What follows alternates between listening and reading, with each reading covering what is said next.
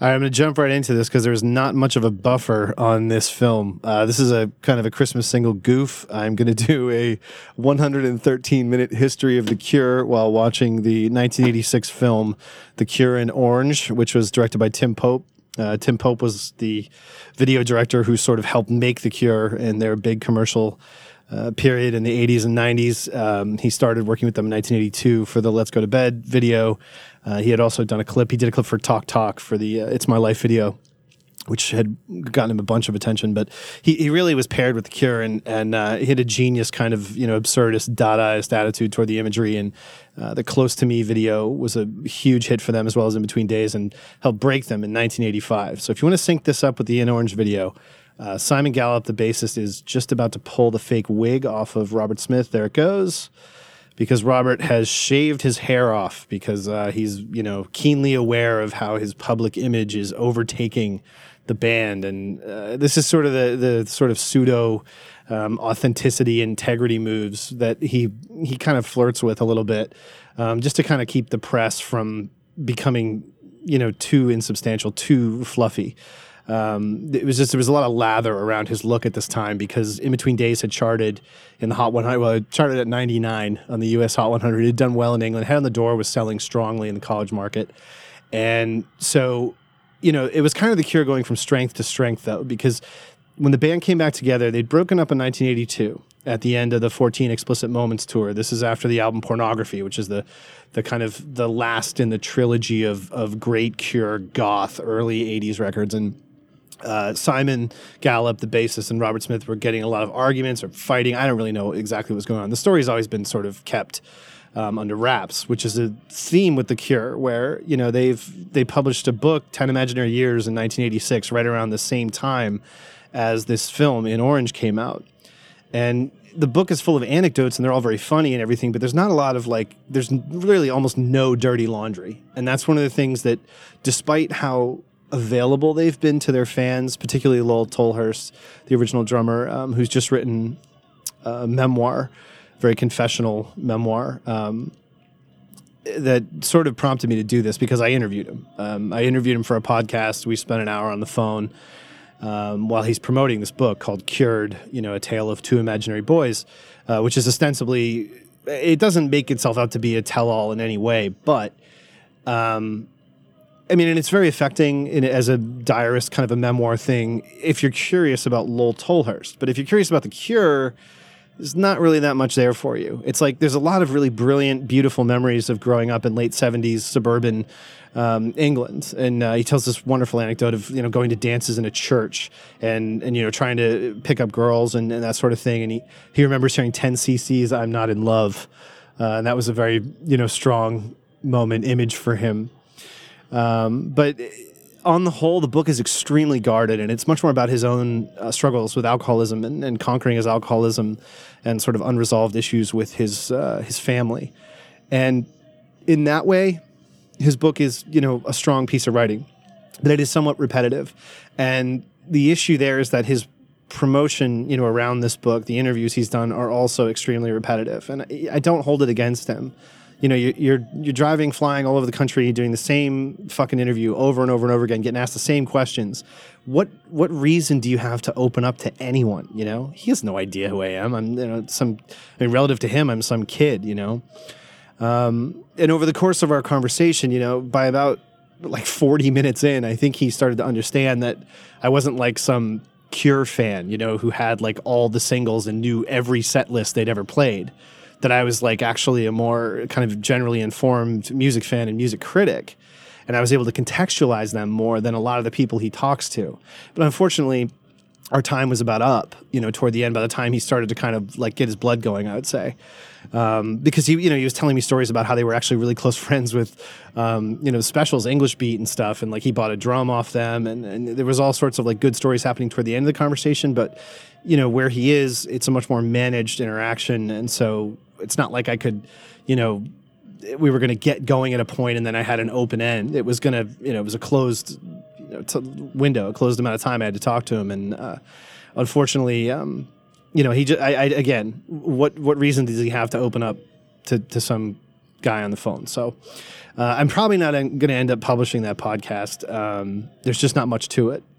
It was very, fun and neat for me to talk to this guy whose band, he's the co-founder of this band, had been so important to me as a teenager growing up and helped me sort of even explore my own sense of identity, coming to grips with adolescence and dating and romance and all this sort of all these emotions that go flying around at that time. The Cure is was the perfect soundtrack for that. This kind of Rimbaud, impressionistic Maupassant short story kind of a thing. There's so much kind of primary colors to the lyrics and to the melodies. They're so basic in one way. Almost like defiantly basic pop music, because Robert Smith is like a classically trained nylon string guitarist, and you had, Andy Anderson and Boris Williams in succession, incredible drummers. I'm not a particular fan of Jason Cooper's turn at the kit, but he is a drum teacher. For the style that he plays, he is an incredibly talented drummer. I just don't think it suits The Cure's music, but that's not 100% his issue. It's also the fact that The Cure started using loops in concert, percussion loops and tape loops. And when you're playing to a click track, everything dies. It becomes totally flat, and the tempo is every night dictated by that. And that's a problem. And it's a problem that it was a reason that Boris Williams decided to join The Cure in 1985, because he was playing with the Thompson twins, who were all, loops and sound effects and shit. So every night it's the exact same nailed down with spikes, synthesized tempo. So if you feel laid back and you want to have a little more swing in the beat, a little more backbeat, you can't do that. Or if you're on speed or you're just, coked out of your mind, you can't play fast because you're tied to the fucking loops, and it's just really frustrating and not any fun. So in Orange here, and we're at the second song now, apologies for the running water, but I'm in my basement, and like I said, everybody in my family's sick, so there's going to be a lot of running water. Piggy in the Mirror has started. So it's interesting, In Orange starts with two tracks from The Top, which is an almost universally reviled Cure album. It's really a Robert Smith solo album, to be honest. Recorded in 1984, while at the same time he recorded two other full-length albums, one with Suzy and the Banshees, Hyena, and one as The Glove, a side project with the Suzy and the Banshees bassist, Steve Severin, And so this whole period from 82, after the breakup of The Cure, following Pornography and the 14 Explicit Moments tour, to the recording and release of The Top in 1984, this is Robert Smith's really bad drug period, where he's a total fucking wreck. Now, what drugs he's doing, that's not public information, Nobody's really put it out there. And that's fine, He doesn't have to put it out there. But he was a real mess. And in a kind of a polite way, he's said, this was the bottom for me. And one of the songs he points to in particular is a B-side from this time called New Day. And he says, if you listen to that, my voice is just fucking gone, just shredded, just reeds of nothing left, But sort of defiantly, in a way, Smith kept the Top songs around, and he continues to keep the strong songs from the Top around in the set list. Piggy in the Mirror has been played on a number of tours since 84. Shake Dog Shake made a number of resurgences kind of in their set lists, opening the festivals in 1990. It's the most like acid rock song ever, Shake Dog Shake. I can't recommend that one enough, particularly the album version, which has Andy Anderson on it. And Andy Anderson is, he might be my favorite drummer in The Cure's history. He joined the band when Robert Smith's trying to put the band back together, so he's going to get a lot of, working drummers, let's say, people who were taking gigs. And Andy Anderson had played with Orange Juice Jones, and he was kind of around. He was a circuit guy. But his turn in The Cure was very difficult. There's allusions to him sort of having had an alcohol problem. Not like anyone else in the band didn't, but he had a couple of, sort of dire physical outbursts. Culminating in some sort of rampage, they call it, that he went on in Japan, which may have been the result of, racism or misunderstanding, Andy is still around and well-liked. I talked to Lol Tolhurst during our podcast about Andy Anderson, and he still has great affection for him. I still think he was the best drummer they had, but the thing was, the type of 4/4 pop music The Cure were playing to this point, and here's the perfect example coming up. They're about to go into play for today, which is sort of the song where Robert Smith found it. He kind of, this is the first period where the first song, 17 Seconds, 1980, where he's like, this is where we're going.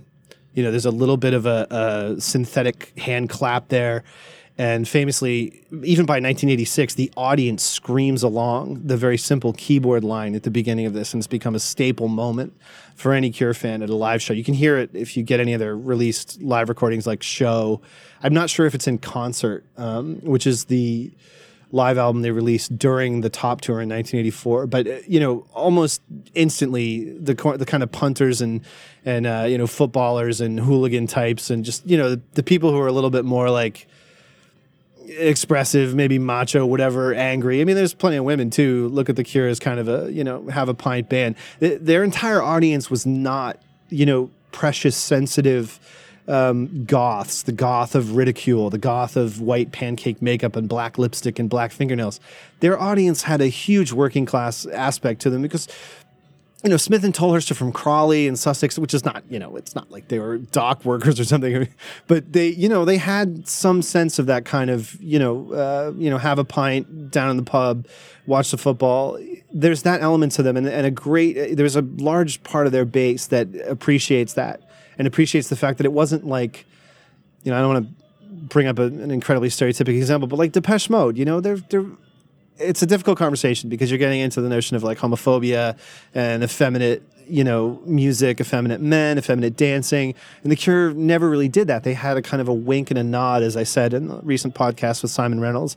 Everything The Cure did was a wink and a nod and a kind of a goof in one aspect, except for the really dire, serious songs. And so in Play for Today, you know, he's finding that kind of like fugue state, this like vague, cloudy, sun-streaked sort of mid-tempo keyboard wash that really no other band's got because everybody else tipped one way or the other. New Order were, you know, I don't want to say too synthesized, but New Order were definitively synthetic, definitively run by the Oberheim, you know, and all these, the Prophets and all these, the Emulator, all these synthesizers. And then sampling, they were right out. New Order was one of the first bands to ever release a record with sampling on it. When they were doing Lowlife, one of the singles around that time had like literally pad sampling. Nobody had done that in that way. They had done the Fairlight CMI, which I've talked about in a couple of videos, which is a massively expensive digital ingested analog sounds. It was a digital workstation. It cost like the equivalent of something like $100,000 in 1980. Like four people had them. It's like Stevie Wonder, Peter Gabriel, Kate Bush, and like someone else. I think Trevor Horn had one. The Cure never worked in that sphere of like the latest gear, you know, like delete the studio, spend $2 million and build a new one with the latest shit that no one else has. That whole like arms race of new electronic gear was a huge flavor of the 80s if you were in the pop circus and like Depeche and Depeche Mode and New Order and, you know, even like fucking Wham and all these bands. And it hits the wall with the Yamaha DX7, which was so affordable that fucking every band could buy it and use the, you know, pre-programmed pads on it. And we're not there yet, but later in this video is a Cure song that falls so hard victim to the Yamaha DX7 problem, which is Kyoto Song, which is literally a pad on the DX7 called Kyoto. And that's rough. I mean, that's a level of kind of asinine base thinking that The Cure had largely avoided to that point. But right now we're getting to one of my favorite songs, which is Strange Day. It was the only close to pop song on the Caterwaul Pornography LP. My high school Cure cover band covered this song, and I wrote an article about it, which is on Medium. I don't have a video card anymore to translate, to transcode it to digital. I had put these on YouTube at one point, but I had this weird thing happen with YouTube that freaked me out, and so I deleted all my videos. They've been re-upped by a couple of people now in a bootleg way, but not the personal ones, which included my high school band playing Strange Day and A Forest. But yeah, Strange Day is the sixth song, I believe. Short-Term Effect, Hanging Garden. I'm not sure if I got the running order on Pornography wrong. It's been a while. Yeah, Siamese Twins, Figurehead, Strange Day. So Pornography was a really difficult album for them to record because it was the most anti-social, almost anti-musical album. I mean, there were no bands doing this in the theater of pop music. This is just shredding Traceous miserableism, just the most fucking... I mean, it was awful. It's just, it's hard to listen to. If you're just like a casual pop fan, Pornography is just indigestible. It's so raw and stark, and the production, which is by a guy called Phil Thornalley, who ended up joining The Cure during that Andy Anderson period I was talking about, which, but for Phil and his kind of funkster neck-high bass placement and finger-walking style, which Simon Gallup still rages about, he was very capable, great music. He wrote the song Torn that Natalie Imbruglia later had a huge hit with in the 90s. Phil's written a bunch of hit songs on the sly. He's an extremely successful producer and songwriter.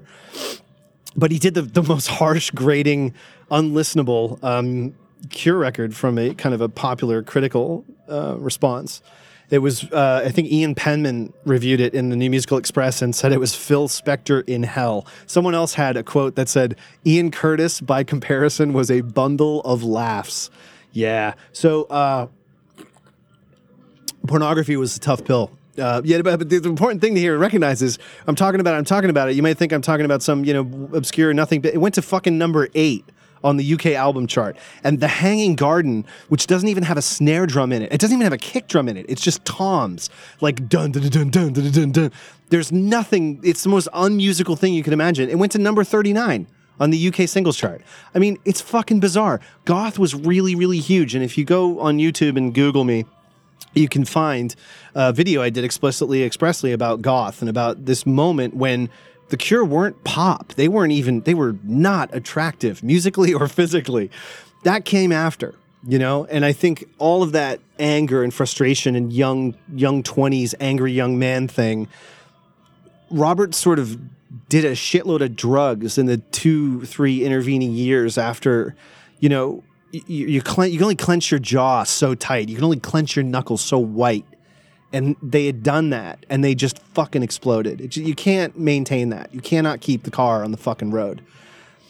And so, yeah, after Pornography, they left the road, and that was that. And he did a couple of one-off singles and a lot of, really incidental, goofy studio singles to satisfy Chris Perry, their manager, and the Fiction Records A&R rep who signed them. He worked at Polydor. He had legally signed the Sex Pistols for Polydor, and then they fucked him, so he signed The Jam instead, and Suzy and the Banshees. But yeah, when they were doing Pornography, Chris Perry's like, what the fuck is this? How am I going to market this? Are you shitting me? So I think Strange Day, which had been demoed during Faith, another semi-torturous, plotting, depressing record. He was just like, guys, you're an artist. You're doing your own thing. I still need a fucking single here. Strange Day was the only song that Perry thought was worth shit. And I think he liked Short Term Effect too. That one's sort of overlooked. It's the second song on Pornography. The first line on Pornography is, it doesn't matter if we all die. Like, right out of the fucking gate, you know what I mean? Like, and it's this, insanely harsh drum machine 100 years song that later becomes a live staple and an endurance test for drummers. Andy Anderson, as I mentioned, I loved his drumming. He was just so down on the beat. And he did 100 years wonderfully because he played with these serrated, warped hi-hats. And he used drumsticks that were like fucking tree trunks. Lol had a good laugh when I called him that on the podcast, but... he was so tight, but he was very upright as a drummer, where Boris Williams, who succeeded him here and is shown on the In Orange video and played on The Cure's most commercially successful albums, he was, it's hard to describe. He's like a fucking, I don't know, like an ocelot or like a gazelle, some animal with like spindly arms that's just very agile, and he has this like thrusting ability to leap around the beat and to play heavy and fast, and then to play with some swing. I mean, the amount of stuff he could do is really remarkable. There's been a long running 20 plus year argument with Cure fans about, you know, whether Boris is the ideal drummer. I mean, you know, now you're looking back and it's like the guy was in the band for 6 years. It's 2016 and they're on tour right now. Like, I mean, he's barely there. Jason Cooper's been the drummer in this band for like 20 years. You know, it's just not an argument. He is the drummer in The Cure. He's been the drummer in The Cure for 3 times as long as anyone else who was ever behind the kit. But, you know, there's this magic thing. There's this magic period for The Cure in the mid and late 80s into Wish where they just, they had it, you know? They had the goods, as Simon Reynolds said in our podcast, and Robert had the looks, as I said in that podcast, and he relied on them heavily.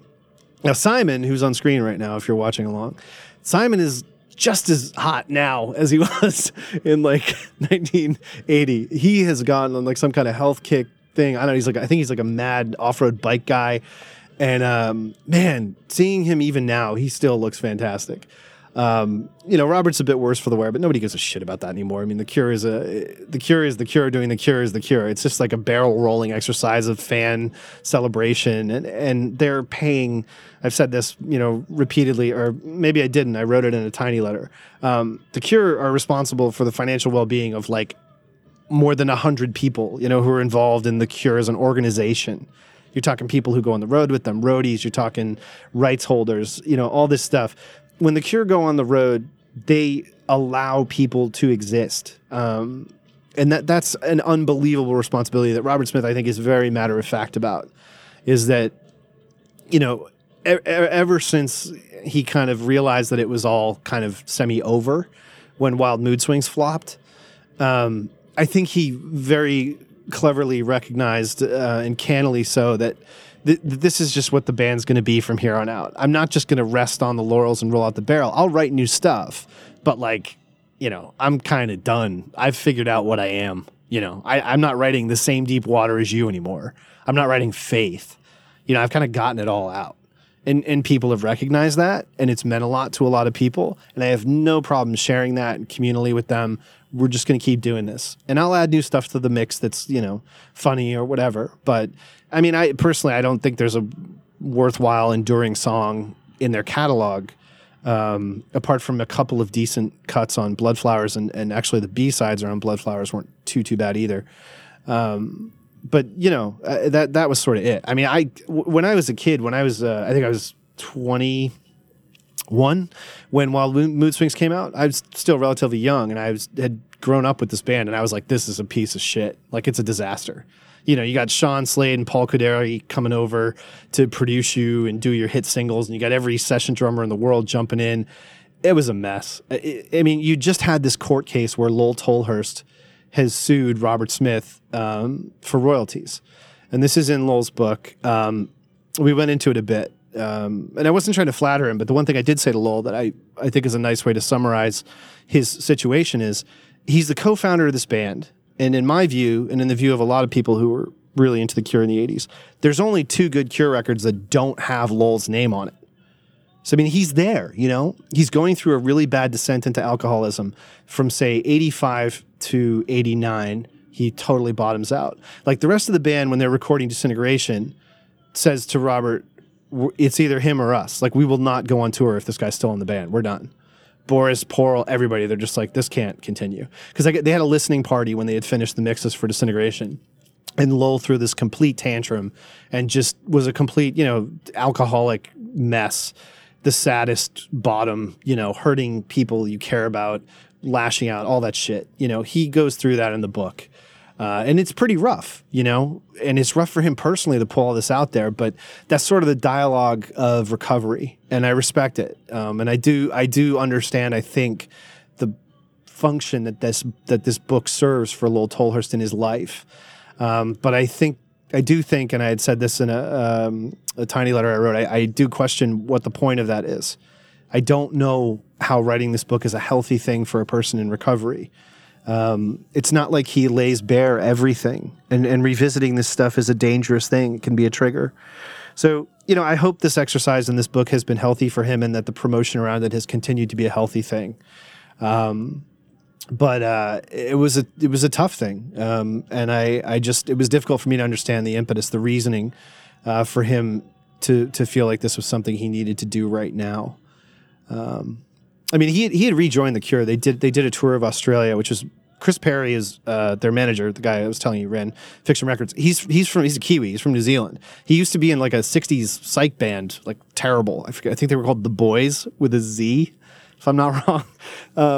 So because he had all these connections in Australia and New Zealand, The Cure actually did the best of anywhere. They went on this huge tour very early on in 79, I think, in New Zealand and Australia, and they had a massive following there. But it's like logistically and economically impossible to go tour there, so they've only done it a very few times. But one of the times they did it was this reunion where they went and played Three Imaginary Boys, 17 Seconds, and Faith to audiences over there in Australia and New Zealand. And Lol Tolhurst, Robert invited him out. You know, the wounds had healed to a point where he could do that because, you know, Lol had sued him in 1993 after Wish had come out, because in 1986... when he was really starting to lose it, and Robert Smith had realized that he was a bona fide pop star, he made everyone in the band employees of a company called Smith Music Limited, which was pretty fucked up because he'd known these people for a long time.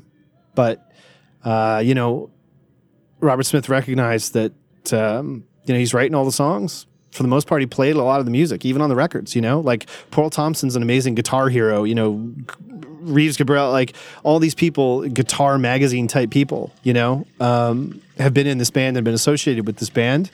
They're technically outstanding, but Robert Smith played, like, most of the stuff that you would think Pearl would have played. Like, the solo on From the Edge of the Deep Green Sea on Wish, Robert Smith played that. He's not, I'm going to say virtuoso, but he's an incredibly... organic, great classic rock type guitarist. He has a really natural flow feel for where to go next. He's a massive Hendrix fan as a kid. And you can hear that. You know, you hear it on Never Enough and all the great rock songs that The Cure have done, which, you know, as time goes on, I'm 41 now.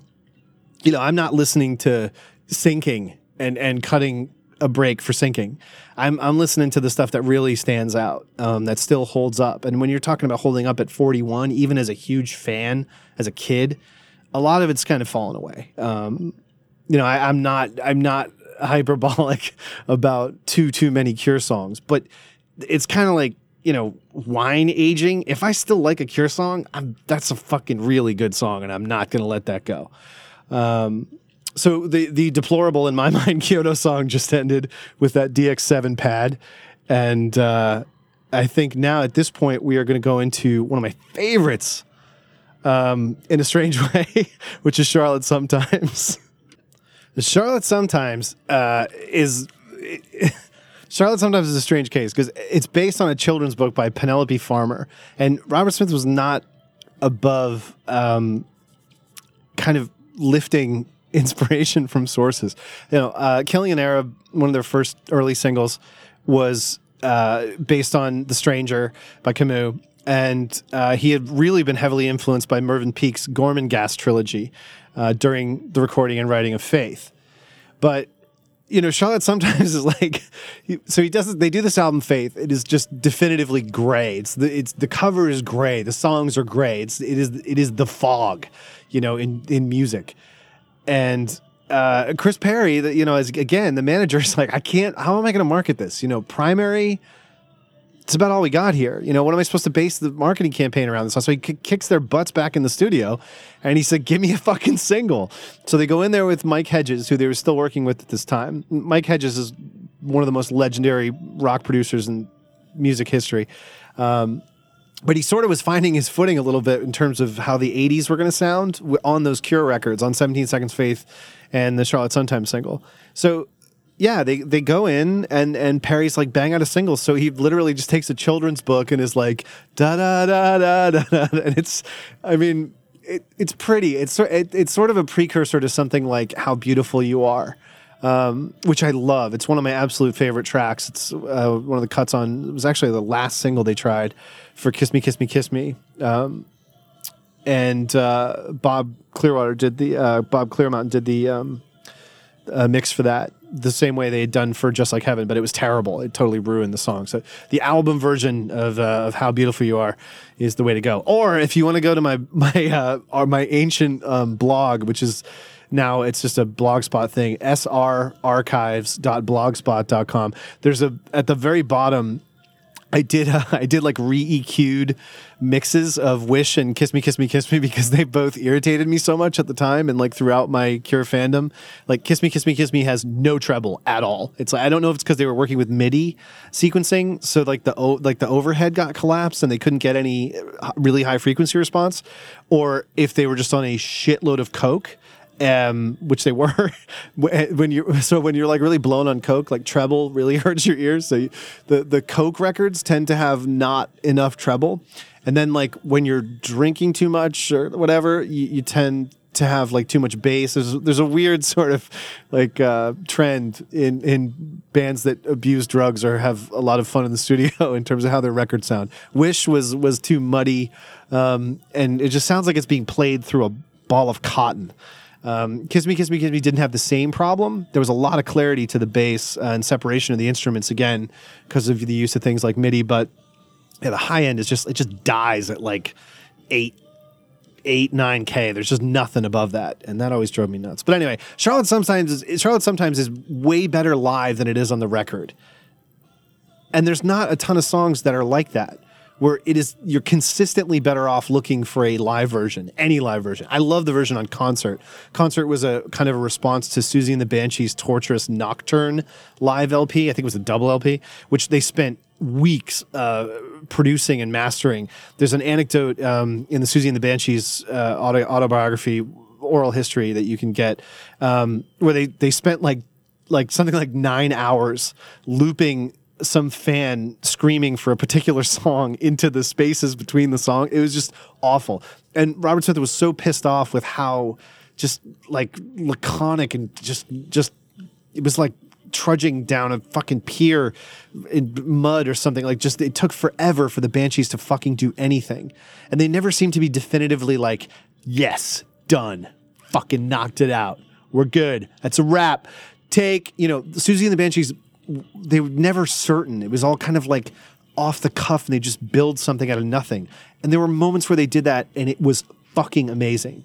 The Banshees had some incredible moments where it all coalesced, but it was very fucking hard for them, you know, because of the egos and Suzy's outsized fame, to kind of, you know, just nail it. And because The Cure all kind of trickles down from Robert Smith, it was so much easier. And yeah, he's just writing pop ditties, you know? There's a lot less pretense to The Cure than there was to Suzy and the Banshees, and that's really the reason that it was easier. So here we are. This is In Between Days. It's just started up. Robert's got his acoustic going, and this is the single that really started the whole run. It's also Dreams Never End by New Order. I mean, it's a two-note bass thing, you know, whatever. But this is the same exact bass line as Dreams Never End from New Order's first album after the death of Ian Curtis. But this was the single where Robert's look had come together, and the videos were getting played on MTV. We're starting to get more like late-night MTV type stuff. You know, Kevin Steele and these other people were coming in and saying, well, we could be a platform for bands that aren't getting on the radio instead of bands that are already on the fucking radio. And that was a really brilliant and important thing MTV did in the mid and especially the late 80s. They were the only place kids in the burbs outside of the hipster, you know, underground rock club world who were too young or just by location couldn't get access. MTV was playing The Cure. They were playing weird, fucked up bands. They were playing the Lemonheads. They played their cover of Luca. You know, yeah, the Lemonheads kind of a rap as a jokey band, but they were on Tang, you know. Yeah, well, they were about to get signed to Atlantic. But anyway, MTV was doing pretty decent shit late at night when it didn't matter. And so you could just, when you had the VCR, you could set it to go off at a certain clock time. So it's not like, you know, I couldn't reasonably be expected to be up at 1:30 in the morning on a Sunday, you know, Monday morning. But I could set my VHS to tape it, and it was helping. Dave Kendall was a hugely important figure in getting this English alternative music, and American music too. Husker Du got played there. The first place they played Nine Inch Nails, you know, first place they played most of these bands that later crossed over when, you know, radio and mainstream music started to take a darker turn. But yeah, In Between Days was the beginning of all that, and Robert Smith is a pinup, and Orange here is sort of a reaction to that. It's what he shaved off his hair, and they were running news bulletins. Kurt Loder had to do a bumper on MTV to say Robert Smith cut his hair off, because it was, you know, the entire basis of their reputation was his crazy fucking hair, and he was pissed, so he fucking cut it off. So now they're going into The Walk, yeah. So The Walk is one of those, like I was saying, synthetic studio scribbles that they did in 82, 83 to kind of keep grease on the wheels. Chris Perry is just like, you know, fuck this. You know, you say you hate The Cure. You say you hate all these journalists calling you goth and talking about how you're going to kill yourself and you're the inheritor of Ian Curtis. If you really think that, then let's actually piss in their face. Let's, like, destroy The Cure myth. Let's, like, totally fuck with them. Take it all the way. And... you know, that's how they tell it in retrospect. I don't know. I kind of buy it. I think Chris Perry was building Robert Smith up to say, the stupidest thing you could do right now is throw away your career in music. The best thing you could do if you're really this upset is use your fame to, like, exercise that demon. And then, you know, so they come off the back of doing the most uncommercial probably record of all time in Pornography, and they do Let's Go to Bed, which is like a mockery of synth pop, a mockery of... you know, everything going on at that time, the Human League and, you know, New Order to an extent at that point. They're, you know, they're prepping Blue Monday, which became a kind of fake ass controversy because The Walk uses a synthetic drum machine fill, which was, you know, loudly compared to Blue Monday. Neither of them ever heard the other fucking song. They were recorded, like, at totally different times. Blue Monday wasn't out when they had recorded The Walk. New Order had no idea what the fuck The Cure were doing. Like, it's just, it's a coincidence, really.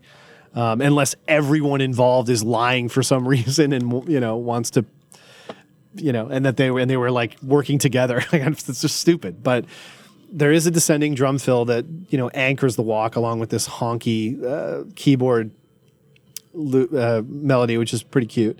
I love the studio version of The Walk, actually, the single version of The Walk, because the synth, I don't know if it's a Jupiter or what synthesizer it was, but they really nailed that. It is so sweet. But there were two really different mastering jobs. If you got the Greatest Hits album, Standing on a Beach, or in CD form, Staring at the Sea, The Walk sounded like shit. It was like muddy and blown out, and the treble was all off. But if you go back and get... the compilation Japanese Whispers, which was supposed to be, well, they say it was supposed to only be for the German market.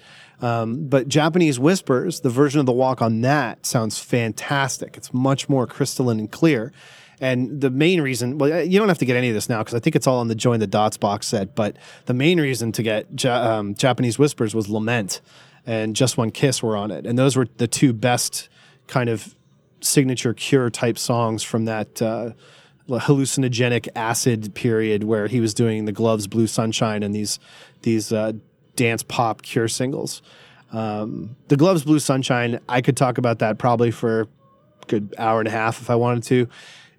No reason that record should have been even listenable. And it suffers for the fact that Chris Perry wouldn't let Robert Smith sing on it, so they had to get a singer who was actually, I think, she had been going out with Budgie, the drummer from Suzy and the Banshees, if I'm not wrong, Jeanette Landré.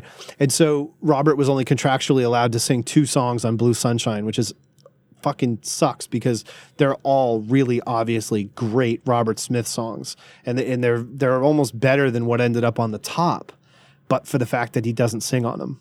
But even then, This Green City, holy shit, you got to go listen to that.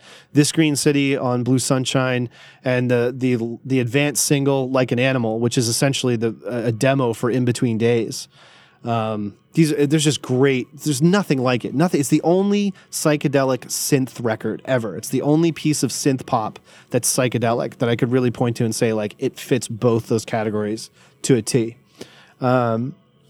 And yeah, it's out there. I mean, Christ, it's on Spotify. It's not like it's obscure in any way. In 1990, bizarrely, just I don't know why this happened, they released a blue vinyl version of it. This is when I was 15 and Disintegration and Never Enough were like reigning the world. And I got that and I loved it. It was so fucking cool. This translucent blue colored vinyl was like not a thing in 1990 at fucking all.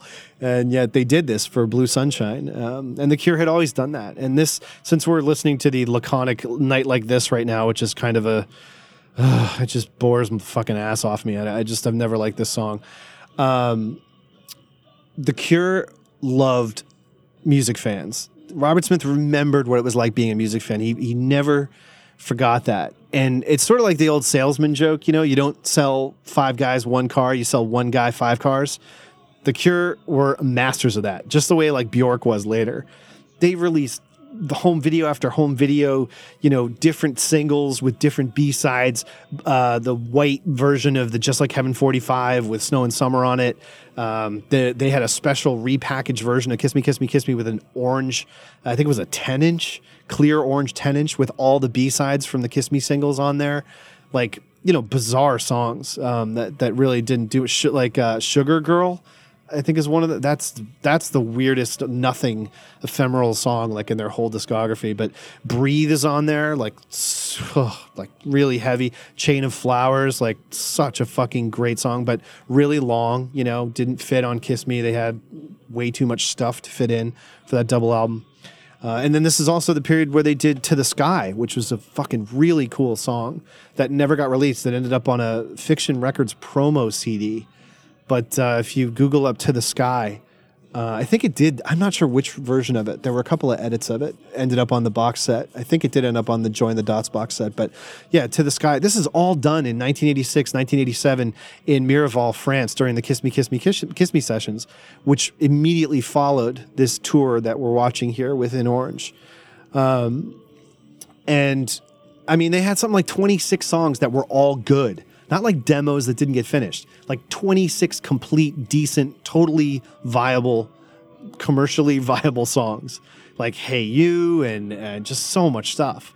So, I mean, that was a titanic period of creativity, despite the problems that Lol was having for Robert and the rest of the band. And a lot of it was coming from Boris and Porl now feeling like Porl Thompson feeling that he was part of the band. Porl has recently transition, he prefers to be called Pearl Thompson, and has, you know, rationalized, recodified his gender assignment. But at the time, in the 80s, he was working as Pearl Thompson, and he was even starting to contribute more than being kind of like a guitar god, which was always his kind of role.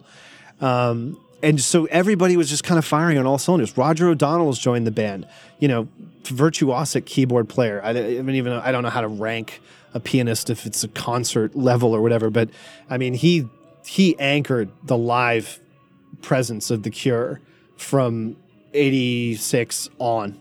I mean, he just got everything right, and he knew how to do it. Like, it was so easy for him. It was like a joke. I mean, he just, you know, plugged the patch in. He understood the mechanics of keyboards and synthesizers so well, and The Cure were so much more reliant on that than they realized.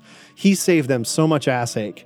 I mean, it's like the thing that's not there, Roger O'Donnell. You know, it's like you don't recognize how much he made this thing what it was.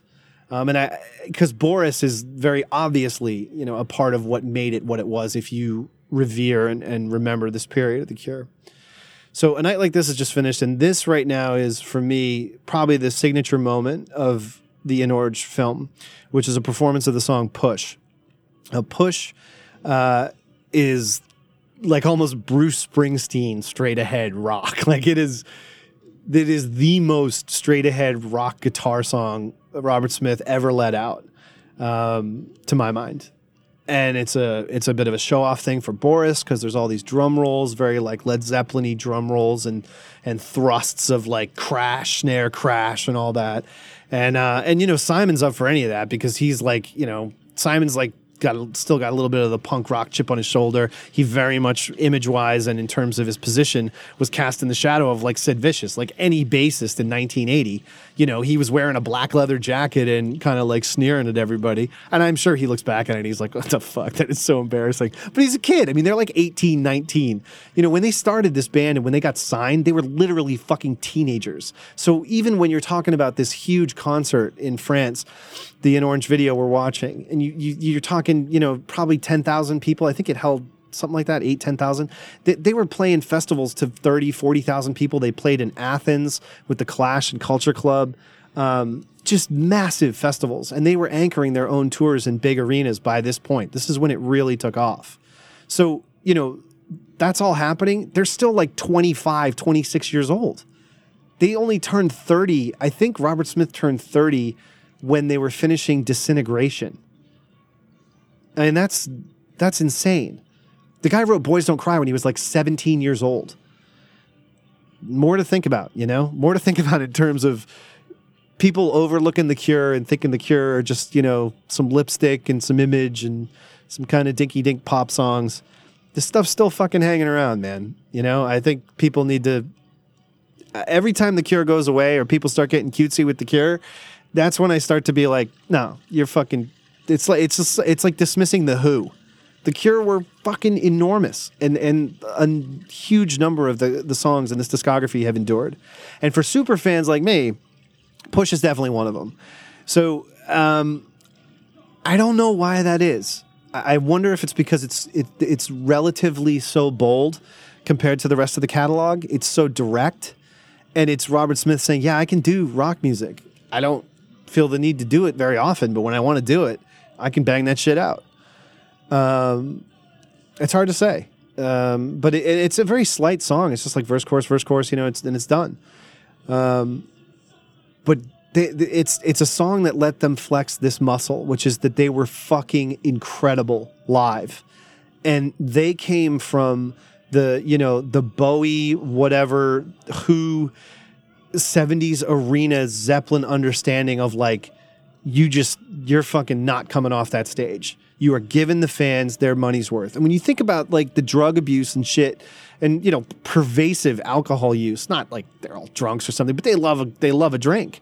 And that doesn't stop them. They go out there and they fucking burn it down every night.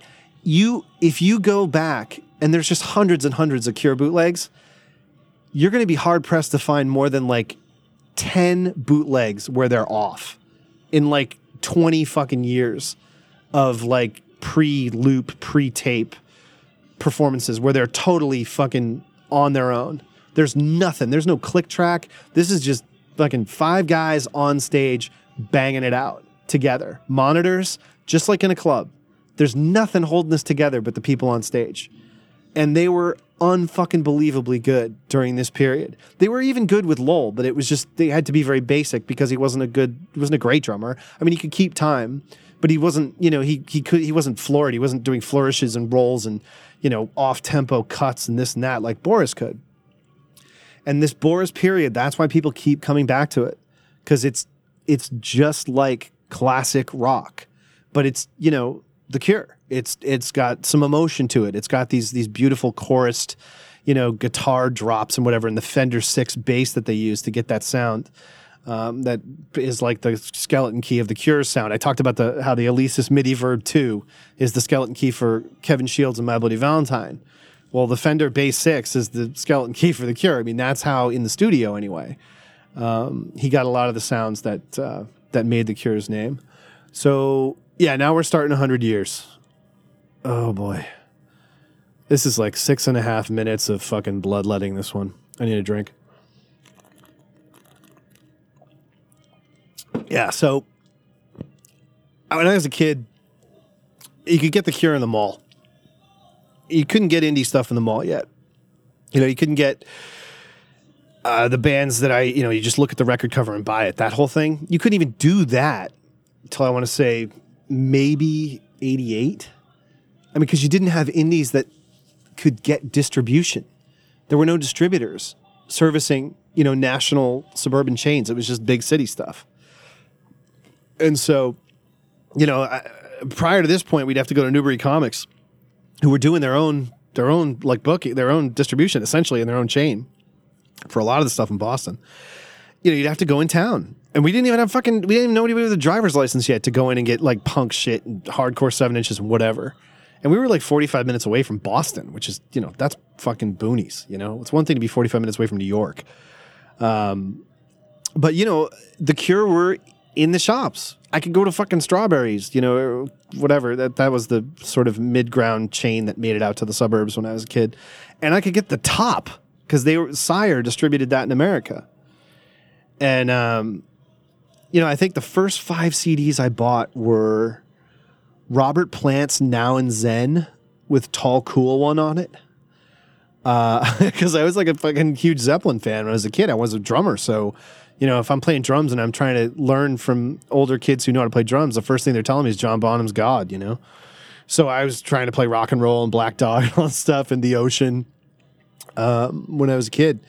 And so I had Now and Zen, Disintegration, and I had Living Colors, Vivid, Cult of Personality. Yeah, because first of all, I started buying CDs before I had a CD player. I was still in the Columbia Tape Club, so I was getting tapes from Columbia House. So I had like Peter Gabriel's Security was a really important record, tape that I got from there, because I had So was one of the first like sort of decent records that wasn't like, you know, just pure radio pop, even though it was. With, you know, Sledgehammer was a huge hit. But like That Voice Again and Red Rain were my favorite songs on that. So I wasn't like necessarily that stoked on that for the radio singles. And like INXS's Kick was fucking everywhere. They had like 5 top 10 singles off that in America. It was nuts. And I had a friend from England who was here, who had moved here a couple years before that. And he had like weird shit like The Art of Noise. I remember he had Who's Afraid. And so, yeah, I mean, this is when my taste started to develop of like, what do I want to find? Like, what do I want to hear? What do I want to hear? You know what I mean? But yeah, I was buying CDs before I had a CD player because I knew it was coming. I only had so much money I could save up. So like every time I'd mow a lawn, I'd go get a CD. And one of the ones I got was The Top. And so my only exposure to The Cure was like I had a tape of Kiss Me, Kiss Me, Kiss Me from one of my friend's older sisters. And I had, I'd heard the singles. I'd gotten Standing on a Beach at a music store in the Cordage Park in Plymouth. Holy shit. They had a little music stand store in there, pop-up store that had cassettes, and they had the Standing on a Beach cassette. So I had the, you know, those singles and whatever, and I was burning those tapes in, and I got Disintegration, and it's like, yep, everything's making sense, because the only single on The Top was The Caterpillar, which when you're coming on the back of the Love Cats, doesn't sound that weird, you know, whatever. There's nothing else from The Top on Standing on a Beach. So when with the experience of Kiss Me, Kiss Me, Kiss Me, Disintegration, and the singles tape, The Top was really shocking. And the cover is just like pure acid. It's just like, I am on drugs, mom, you know? I mean, it's like melting rainbow or whatever. But yeah, I fucking loved Shake Dog Shake because, again, I was learning to play drums. So I was just like, yeah, you know, like really loud arena drums and all that. Loved it. And I love the title track too, which is this really dolorous, weird, ambient, kind of sleepy, druggy thing, which was typical of Cure records. They would always have a song, the last song on the album or whatever, be the title track. They had 17 Seconds, which was, again, dun, dun, like just dead, slow, just droning, ambient guitar. And Faith, which is just like, God, it's almost like comical how morbid and funereal Faith is. But it's also fucked up because Lol's mother was dying at that time, and there was real world shit happening that was inspiring this. It's not a pose, you know. It's not like Robert Smith was writing Faith because he's like, oh, I wish I was a knight in medieval England fighting for Henry VII or whatever. You know, I mean, it's not that kind of like Lucy Worsley, like fucking, you know, mythic English King Arthur, Arthurian bullshit. There was real shit going on. You know, he's a little kid. He's like 21, 20 when he's writing Faith. And just, you know, people are getting sick and losing jobs. It's the early 80s. England was a fucking mess still economically. It's not coming from nothing. It's not fantasy bullshit. As much as the Gormenghast trilogy did inspire aspects of it. You know, the song Faith, Drowning Man is, you can sort of give that some shit. You can give him some stick for Drowning Man because it is such a fucking cop of Joy Division's, you know, kit. And the Gormenghast piece is just laid on so heavy. But Faith in particular, I think, is defensible and should be defended as a very important and legitimate piece of maudlin, anthemic, you know, mid-tempo meditation in the Cure's canon, which is full of that sort of song. And they famously brought this out during the Tiananmen Square crisis in China. They dedicated celebrated by fans anyway, a live version of this. I think it was in Rome. And it's like 12 minutes long or something. It's mental.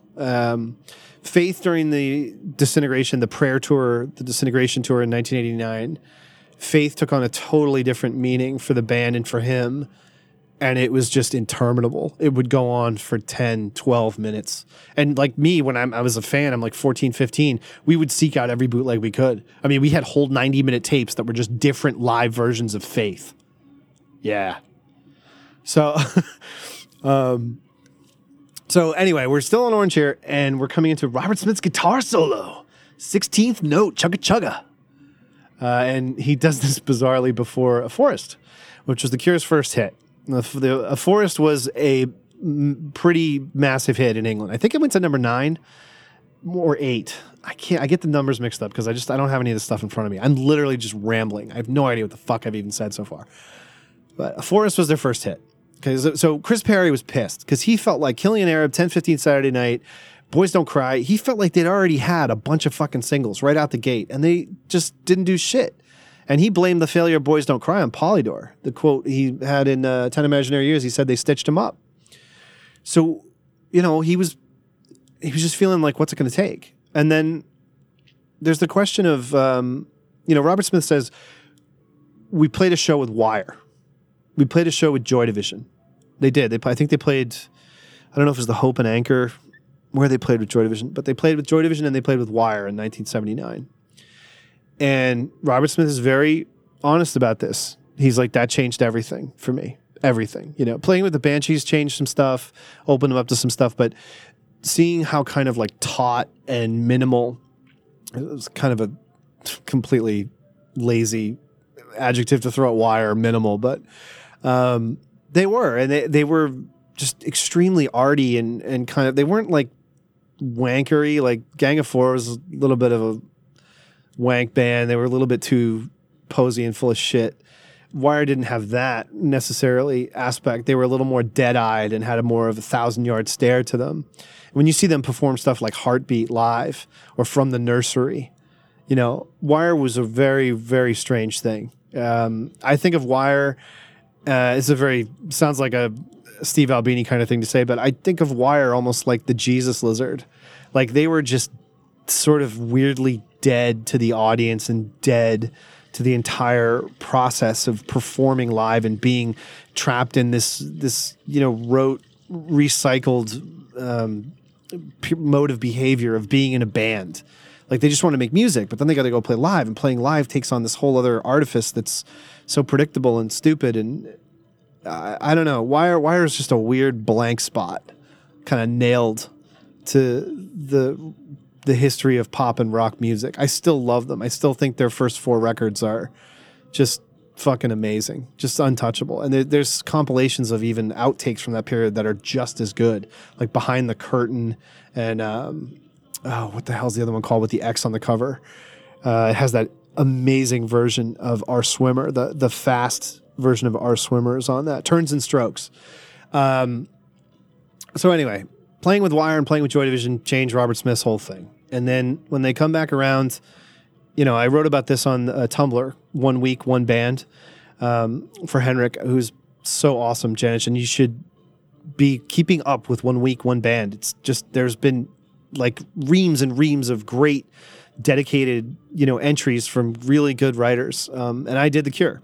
And when I was doing The Cure, I said, I did this whole thing about how, you know, Chris Perry did the marketing and the art direction for 3 Imaginary Boys, The Cure's debut record. And the band fucking hated it because they got their asses kicked in the press. Paul Morley, who's a very famous British rock writer from this period. He's one of the guys who sold Joy Division, and his whole life has been sort of taken over by the things he wrote about and continues to write about Joy Division. He recently did a Bowie book that has not gotten a great reception, and he did a very, very fucking weird record. Weird book in the 80s that's just the strangest fucking thing about Kylie Minogue. And I can't even remember what it's called right now, but I have it, and it's just almost unreadable. But Morley's, one of his very famous early reviews was an absolute savaging of The Cure's debut album, 3 Imaginary Boys, where he just destroys their phony, imageless image, you know, of the just dumbheaded, dipshit stupidity of having a lamp, a vacuum, and a refrigerator on the cover to represent your band, but without showing your band. Like, Chris Perry is kind of a munted fucking bogan. Like, he's not the sharpest knife in the drawer. If this is like his definition of something clever to do with your album cover. And like, they didn't have song titles. They just had pictures that alluded to the song title. Like, it is the most junior varsity conceptualism. I mean, it's pathetic. There's no other word for it. And Morley tore their ass out. And he was totally fucking justified in doing it. But Robert Smith was like a kid. You know, he's like 18. It's his first album. And he knew he didn't have control of these things. And he didn't like that. But he had to go along with it because he got a fucking record contract and he was getting a weekly paycheck. He's getting a stipend. And he was starting to do and get to do the things he'd always dreamed about. And they all were. And it was his first real fucking roadblock. And, man, it was a big one. I mean, they just got crushed. And Morley wasn't the only one to be like, what the fuck is this, you know, London toss? And so the reaction to that was this, a forest. And you look at the cover of 17 Seconds, it's a fucking blur. There isn't a goddamn thing you can see. And this is when Robert started to establish himself and demand, you know, consideration for a lot of these things. And A Forest is the first song that incorporates the kind of four on the floor, almost disco-y kind of oompa oompa of the early stuff, like Fire in Cairo and even 10:15 on a Saturday Night, which is a little more of like a pub rock song. But like Fire in Cairo and Jumping Someone Else's Train and Killing an Arab have a kind of like a turned up kind of almost like ska kind of upbeat jump to them. It's very much not like The Jam. The Jam was a downbeat kind of a rock thing, but you know, when you listen to the band that The Clash, Joe Strummer was in before The Clash, the 101ers, you know, and you listen to even Elvis Costello, who Robert Smith has admitted, you know, time and again that My Aim is True was a massive influence on him because of the classic, you know, songwriting on it. And Smith was a huge Beatles fan as a kid. That Elvis Costello record really spoke to him.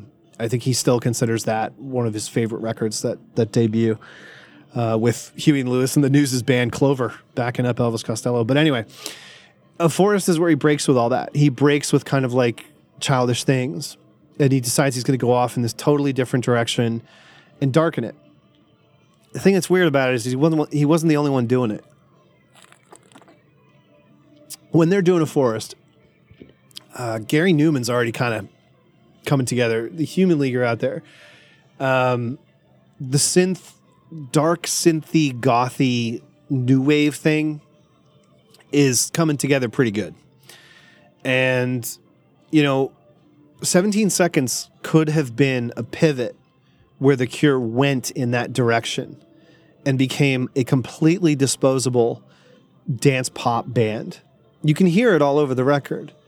You know, Hedges' production, it's like they're like in a vacuum. If you listen to the drums on the title track, 17 Seconds, it's like negative space. It like sucks the air out of your ears. And there's almost nothing like that that I know of. I don't know if it's because he did something with the phasing on it, but it's really strange. And so Faith, the demos for Faith, and the actual, you know, obviously completed record itself is, in a way, you can look at Faith as like this. He just takes the other road. He could have gone and gone from A Forest into Charlotte Sometimes. That's what Perry wanted him to do. You know, that's why he took him by the collar and said, "Go give me a fucking single after Faith," because he was supposed to go from A Forest to something like Charlotte Sometimes, and instead he went into The Holy Hour, All Cats Are Gray, The Funeral Party, The Drowning Man, Faith. I mean, that fucking record is brutal. I mean, brutal in its unyielding, not misery and rage like Pornography, but it's just, it's so dead. It's just deadened and stone and all those, whatever words come to mind. I mean, you look at the cover and it's like, yeah, that's what this sounds like forever. But, you know, the record's also, the other thing is, too, like, people think of an album now, they think it is like fucking 28 songs and it's an hour and a half long. An album used to be 8 to 10 songs. 8 songs, okay, you know, could have been a little longer. 10 songs is an album. That's the anecdote. You know, any producer will stand by that. 10 songs is an album. Don't get fancy. The Cure, you know, traditionally they do 4 songs a side, and then later, you know, they started doing 5 with The Top and Head on the Door. And then, yeah, everybody started doing double albums. So the Prince did one, Husker Du had done one, and Robert wanted to do his own, and that was Kiss Me. So A Forest has just ended, and now we're going to go into Sinking. Sinking might be my least favorite Cure song. Not sure if it's my absolute least favorite, but it is way down on the list. The joke I make is I call it a Queen song. It is just very strangely direct and theatrical in a way that I just don't feel that any of the other Cure songs, even the big ballads, like even like One More Time or 1,000 Hours, like the really hoary piano, daydream, hysteria, you know, anthems on Kiss Me, Kiss Me, Kiss Me. Sinking just has a plodding kind of, not if it was a dirge I could see it, but it's just kind of flat and looping and loping and very strange. But I will say this, the Head on the Door, when I finally got it, I think it was Halloween of 1989 when I got it. It was around about then. And so the Head on the Door, you know, like anybody, everybody's memory of things is different. It's when you hear the record and when you spend the time with the record and when the record is an escape for you or something you can escape into. And Head on the Door for me sounds like fall in New England, you know, where Disintegration sounds like the dead of winter, right? And so does My Bloody Valentine's Loveless for me. Those were records that I just lived with, and the Cocteau Twins, Heaven or Las Vegas. Those early 90s winters were like those 3 records like on loop. But yeah, Head on the Door, I think I got it on tape from Columbia House. I was still big into tapes, and because that's what was portable, you know, you have your Walkman. And they didn't have CD Discmans really then. But yeah, so Sinking, a lot of the songs change, you know, because you keep listening to them over and over again, or they're your favorite songs, like Push, right? I listened to Push all the time. I still was throwing it on mixtapes forever. And I would make a mixtape of like old favorites to drive around with. You know, Push would probably still end up on there. But the songs that I didn't listen to and I didn't keep with me, like Kyoto Song, like Sinking, I'm trying to think of the other, even 6 Different Ways, which I like, but it's not like a huge favorite, particularly though, Night Like This, which I never liked too much. When I hear those now, I can still almost get a glimmer of that kind of, you know, fall chill, the crisp kind of night air and dead leaves rattling around. You know, they're all sort of just face, you know, direct normative nostalgia, right? And so because I didn't like it very much and I didn't go back to it much, I can still kind of get a flavor of that, a sense of that feeling when I hear this song. And I remember too, my Cure cover band, we used to like go home from school and watch this movie in Orange. And like right up to about this point, you're pretty amped because you've gone through like a lot of fast upbeat songs. The only real like ballad is Kyoto Song up to this point. And you've had 100 Years and Forest with a guitar solo. And then this comes on and you're just like, you sink into the fucking couch. And this is pretty much when we would pull out some weed and smoke a bowl. And so listening to Sinking, watching this again, I don't know the last time I watched this. I'm actually watching my VHS of it. I'll tweet out a picture of it. This is when we would really like sink into the couch and just be like, dude, check out the lights, dude. Like if you're watching this synced, this is the real like Pink Floyd light show moment. I mean, there was in Forest or whatever, but now you're dealing with like a slow anthem for the first time in like an hour. And it just you really start to nod off a bit at this point. And the rest of this really is kind of it's all the old stuff. They've always had this thing of the encores and the later stuff being, you know, the early singles and the title track, 3 Imaginary Boys, which is still a great, you know, kind of rock anthem type song that has a whole different feel to it live. I like it both ways. I like the old dry studio version for some of the kind of guitar textures that they had in that old shitty guitar of his. he had this, he had a Woolworth's Top 20 guitar, piece of shit, and a little combo amp. And he did a lot of the stuff on Three Imaginary Boys with that. And then Chris Perry, like, gave him a dressing down about how fucking horrible it looked and sounded or whatever, and made him get rid of it. And he got him a Jazzmaster. So before anybody made that cool, Elvis Costello made it cool. Not Kurt Cobain. Elvis Costello made the Jazzmaster cool again. Or maybe cool at all, because it was kind of a surf guitar until then. Because the soap bar pickups in that thing, they feed back like fucking crazy, which gives you a cool tone, but it's very difficult to control the feedback, the EMI that happens when you're near magnets or amps or whatever. So anyway, Robert Smith got the idea. You know, he wanted a cream Jazzmaster because Elvis Costello had played one, and what he did was he had the centerpiece between the two soap bars.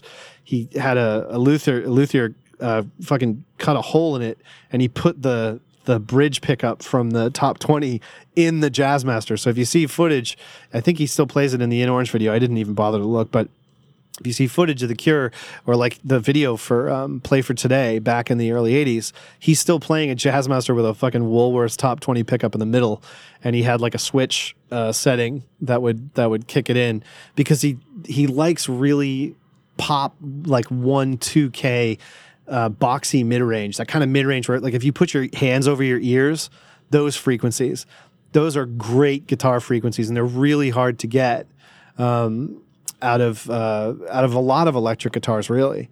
And so a lot of like crappy old microphone style pickups, like in Japanese guitars, even pieces of crap like Harmony guitars, they have these microphone coil pickups that get that really high, powerful mid-range where, like, if you're doing the kind of sliding and descending guitar leads that The Cure does, you need that to really cut through the thickness of the bass. So he always relied on that.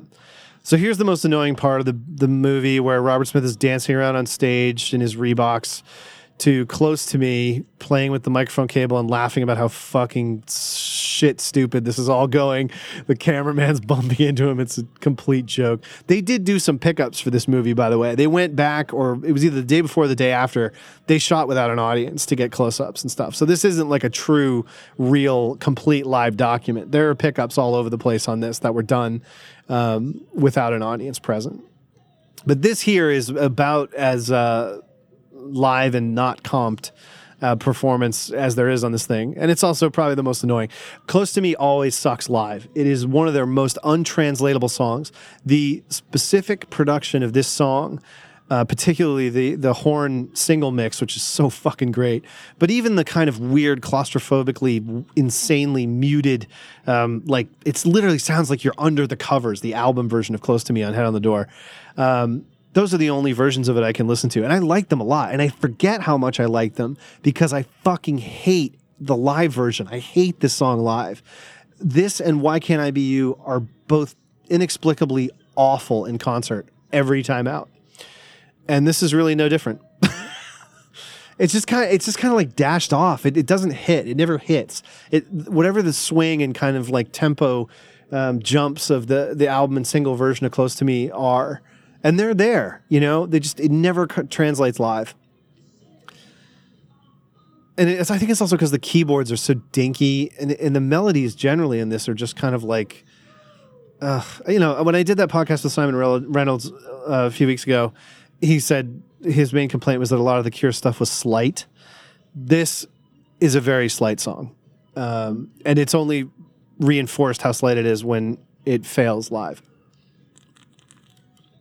But check out the album versions, and check out the album version and the single version. They're both independently interesting cuts, and not that I'm, like I said, that whole keeping them alive thing. I don't have any real, enduring affinity for the song in any way.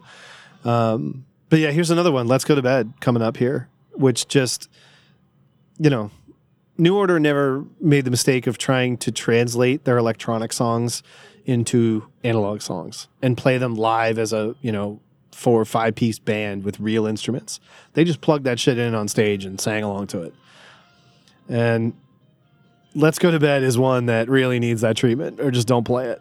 The Walk works. The Walk works because, like, you know, it's just the keyboard, and Boris can play the drums, and Andy Anderson played the drums great. Again, get the Concert, download or find the Cure in Concert, the 1984 live album.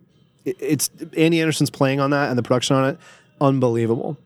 And In Orange is good too, even if you just take the audio, it's good. But it suffers for kind of the synthetic, kind of gated quality of the snare. And this carried through to the tour after this, the Kiss Me, Kiss Me, Kiss Me tour in 87, 88. They capitalized on the fact that they had a great live band here. They played like 70-plus shows in each of the years they had albums out here. I think 85, 87... 84, 85, even with Andy Anderson. So 84, 85, 87, and 89. They played like 70-plus shows every year. And these are huge fucking stadium shows. That's a lot of stadium shows. That's not like club dates. And they totally went off with a fucking bang for Wish, where they played 111 dates in 92 and released 2 different live albums and a movie show. And then there was an alternate live album called Paris of more like spotter fan songs. Show was, I mean, it is the most bloated, insane thing. It's amazing. It's great. But like they took a British film crew with them on tour and filmed in PAL format. So it had to be like transcoded to NTSC. And this is before digital. Like it was such a fucking absolute circus show. It was a madhouse. And Robert Smith was really fucked up. And so was Simon. Something was wrong with Simon. I don't want to get into any of that crap. Because again, I mean, they don't want to air their dirty laundry. I don't want to throw it at them. You know what I mean? But Lol was out of the band when they did the Wish tour and did show and all that. But things weren't any better. Like Robert Smith had put on a ton of weight. I mean, he always had problems with weight fluctuating because he loves a drink and, you know, he just, whatever, that's how he's built, right? That's his makeup, right? But by the time of Wish, he was really in a rough way. I mean, there's plenty of anecdotes, you know? There's plenty of people out there who will tell you they did coke with Robert Smith backstage on the Wish tour. Billy Corgan said he stuck his tongue in his mouth and threw up on his shoes. I don't want to hear this stuff. You know, I like the guy. I don't think he's a bad person. I don't think he's done bad things. He's pretty brilliant, you know, and he's pretty upfront about the position he's in. Wherever he is in his career, he's been honest about the position he's been in. You can go look at an interview with him at any time. He's never full of shit. He's never selling anything. Somebody asks him a tough question, he answers it. You know, there was some kid who got up in his face about CD prices in South America, something like, I don't know, 10 years ago or something. And he just was like, look, you know, that's the record company. It's not me. I don't set CD prices. I'm not here to, you know, this isn't a sales conference. You don't like it? Fucking tape it. You know, he didn't say that, but you know what I mean? That's kind of his attitude. And he's always had really kind of bright things to say, sensible things to say. In the 80s, when this was going on in 86, 87, he was getting tons of airtime, you know, because they were getting hit singles. And when Just Like Heaven came out, they became a massive band pretty quickly. And in the interviews around that time, he's like, you know, all the interviewers are asking him kind of fawning questions like, why don't you think you're in the charts? Why is it so hard for you to get attention? And he said some really brilliant stuff. He'd be like, look, people aren't going to be aware that there's a choice available to them if you don't tell them what the options are. Meaning, if you don't play my shit on the radio, no one's going to know that it's even there for them as a choice, as a type of music to listen to besides Bon Jovi. And he would call out other bands. He was on the cover of the NME, I think it was, if not Melody Maker, with Jay Mascis after Dinosaur Jr. did kind of a joke cover of Just Like Heaven because Jay Mascis realized he'd ripped it off with Freak Scene. And, you know, Robert Smith embraced that. And a bunch of us, when we went to see them on the Prayer Tour, 89, and I didn't go, sorry. When a bunch of my friends went, they swore that Paul Thompson turned up the distortion when they played Just Like Heaven at Great Woods in Boston as like a tribute to Dinosaur Jr. having done this insane, overdriven version of Just Like Heaven as a single. And he did, you know, he shared his rep. He'd get interviews and they'd be like, why do you think, you know, fucking George Michael's at #1? Why do you think, you know, this, that? And he'd say, I really wish it was different. I wish it was us, the Cocteau Twins at #1, Echo and the Bunnymen at #3, and us right in at #4 or something. And he would do it in ways that were, you know, conciliatory and flattering to other bands. And I always admired that about him because he just was never full of shit. And that was important considering how big the band was. But yeah, like I said, you get a real weird flavor of the kind of shadow he cast over the rest of the band, though. And then none of that stuff ever came out. And in a kind of a cold-hearted professional way, you can kind of say that's to their credit. You know, managing the myth, right? It's part of the deal, man. Bowie did it. And there's no question he was probably Robert Smith's biggest fucking hero. He never stopped, you know, laying praise and inspiration at the feet of Bowie. He performed at his 50th birthday party. He did Quicksand with him. And he didn't wear any makeup, which I thought was fucking cool as hell. Or maybe he did on stage, but he didn't backstage. I can't remember. It always shocks me. Robert Smith looks so much better without makeup, and he has looked better without makeup since like 92. But he still hangs on his character thing. And he says it's a character, and he needs, you know, it's how he performs on stage. He's not a natural performer, and I don't know. I never bought any of that bullshit. I don't understand it. I almost wonder if he just doesn't want people to know what he looks like because he's been married to the same woman since he was like, you know, 16. If it isn't some sense of like trying to pretend that there's a difference between the musician and the real person, I don't really know. Particularly since he's been so much more forthcoming and honest in recent interviews and stuff. All right, now we're getting into the... This is the tail end of the first encore. This is Three Imaginary Boys. Which, again, holds up live. It's pretty good live. Almost never let them down. Never let the boys down. But, so yeah, I did this interview with Lol. Like I said, he was just kind of looping through answers, and it was unfortunate. I almost wish that we'd had that conversation and then recorded a conversation, because I felt like I had kind of won him over a little bit, but yeah, it's tough. It's a tough situation for him, because as I said, he was made an employee like everyone else was in '86, and so the royalty structure changed, and his presence on the early records as a co-founder and his royalty structure and all that stuff is very different on the early records, and then it gets changed. I mean, if the guy goes out and tells a bunch of stories about Robert Smith, you know, being fucked up and doing drugs and shit, he's going to cut him out. He's going to be fucked. You know, he can't push that button. And he can't give away those stories. Part of that is respect, you know, for Robert Smith, his friend, and everything they've been through. Part of that is, you know, being a recovered alcoholic, recovered substance abuser, you know, doing the work of recovery, respect for other people. There's not a single negative comment in that book of his. Cured, Tale of Two Imaginary Boys. Not a single negative comment in the entire thing about anyone. I mean, anyone. And that tells you everything right there. He doesn't take, excuse me, he doesn't take shots at anybody. And that's fine. That's where he is, you know? And there is a lot of plenty of, you know, like worthwhile historical memories. And it's a decent memoir. It's a quick read. It's really quick. And I would encourage anybody to get it as an ebook or whatever. One thing I just noticed, though, in the credits for Orange, the sound was done by David Allen, who did all the Cure's, like the late 80s big stuff, and the gated drums and all that. I didn't know he did the sound for this live record. That is interesting, probably only to me. But, I mentioned that because...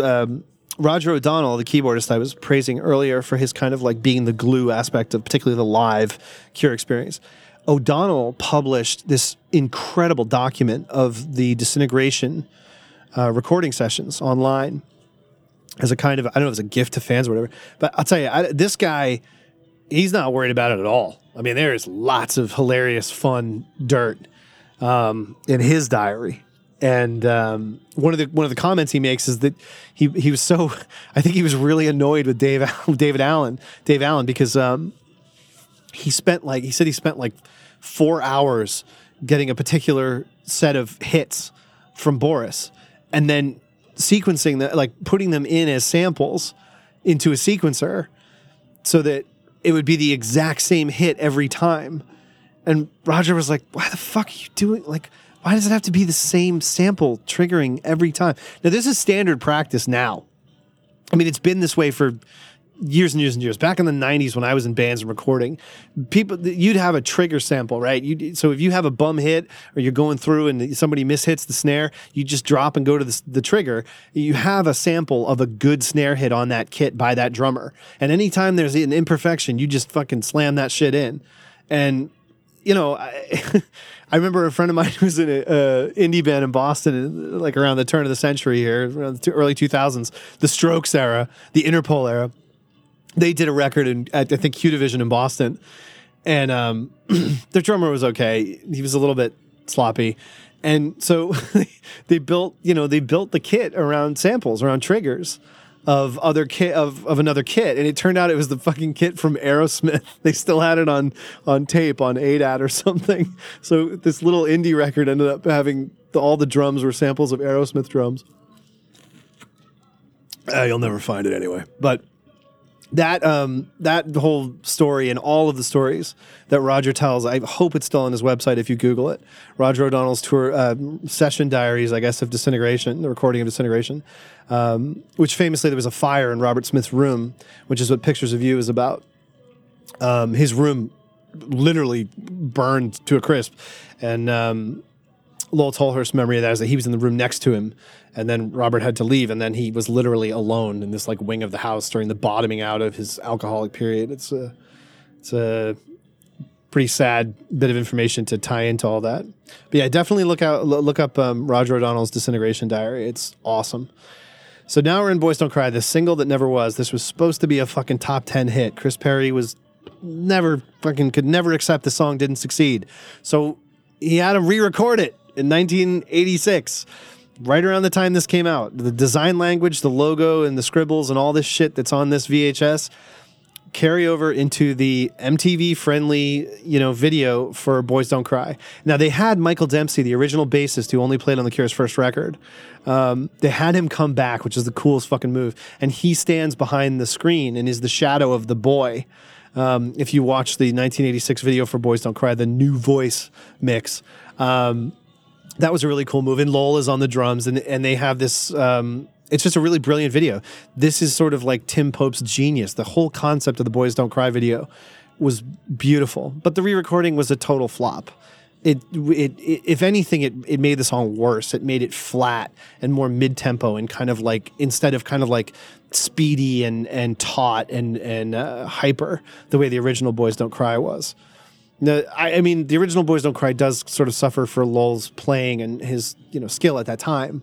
And the snare, he's one of these guys who couldn't play a rim shot. Everything is just the tip of the drumstick on the snare, which has this fat kind of, dead sound that's it's more suited to like, Laurel Canyon shit like the Eagles than punk or pop. But part of that also is that I didn't think it was particularly well produced, but. Yeah, so Boys Don't Cry had two different incarnations, both of which failed, much to the chagrin of Chris Perry, who thought it was, I think he said he thought it was kind of like almost a John Lennon type song. Might have gone that far. So this is this is it. This is the second encore. I think The Cure are doing like 7 encores at this point. They were already doing 2 encores in 1986. I mean, they talk about getting stadium rock, having been raised on stadium rock, That move was a favorite for them really early on. So yeah, Faith.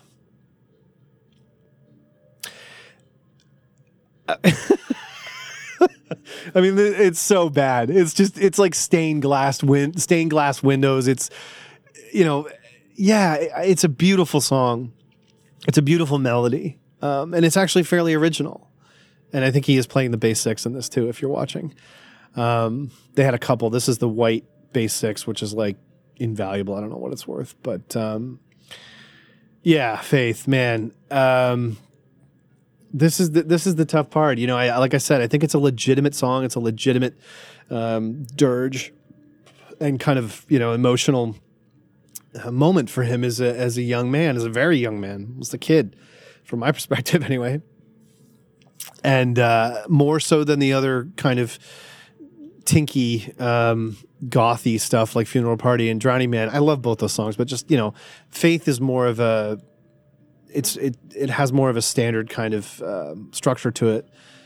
And, you know, I'm hard-pressed to say anybody who's not a Cure fan is going to be impressed by the song Faith. You know, there's a point where you've got to just be like if you're like a music fanatic and you love music and all the different things music can do, you know, great. You know, you can dive in and out and talk about things and whatever. But, you know, I don't know where Faith fits in that conversation. You know, it's a conversation between Cure fans and Robert Smith, you know? I don't think it's part of the broader conversation of popular music, the way that, you know, I would argue that things like, you know, Push could be, or that Primary could be, or, you know, even something as unhinged as Shake Dog Shake, you know, I would say on this is a song I would recommend to people, I guess is what I'm saying there. 10:15 Saturday night, you know, that's a song you'd use it's a Cure exemplar. It's something you're going to play for people.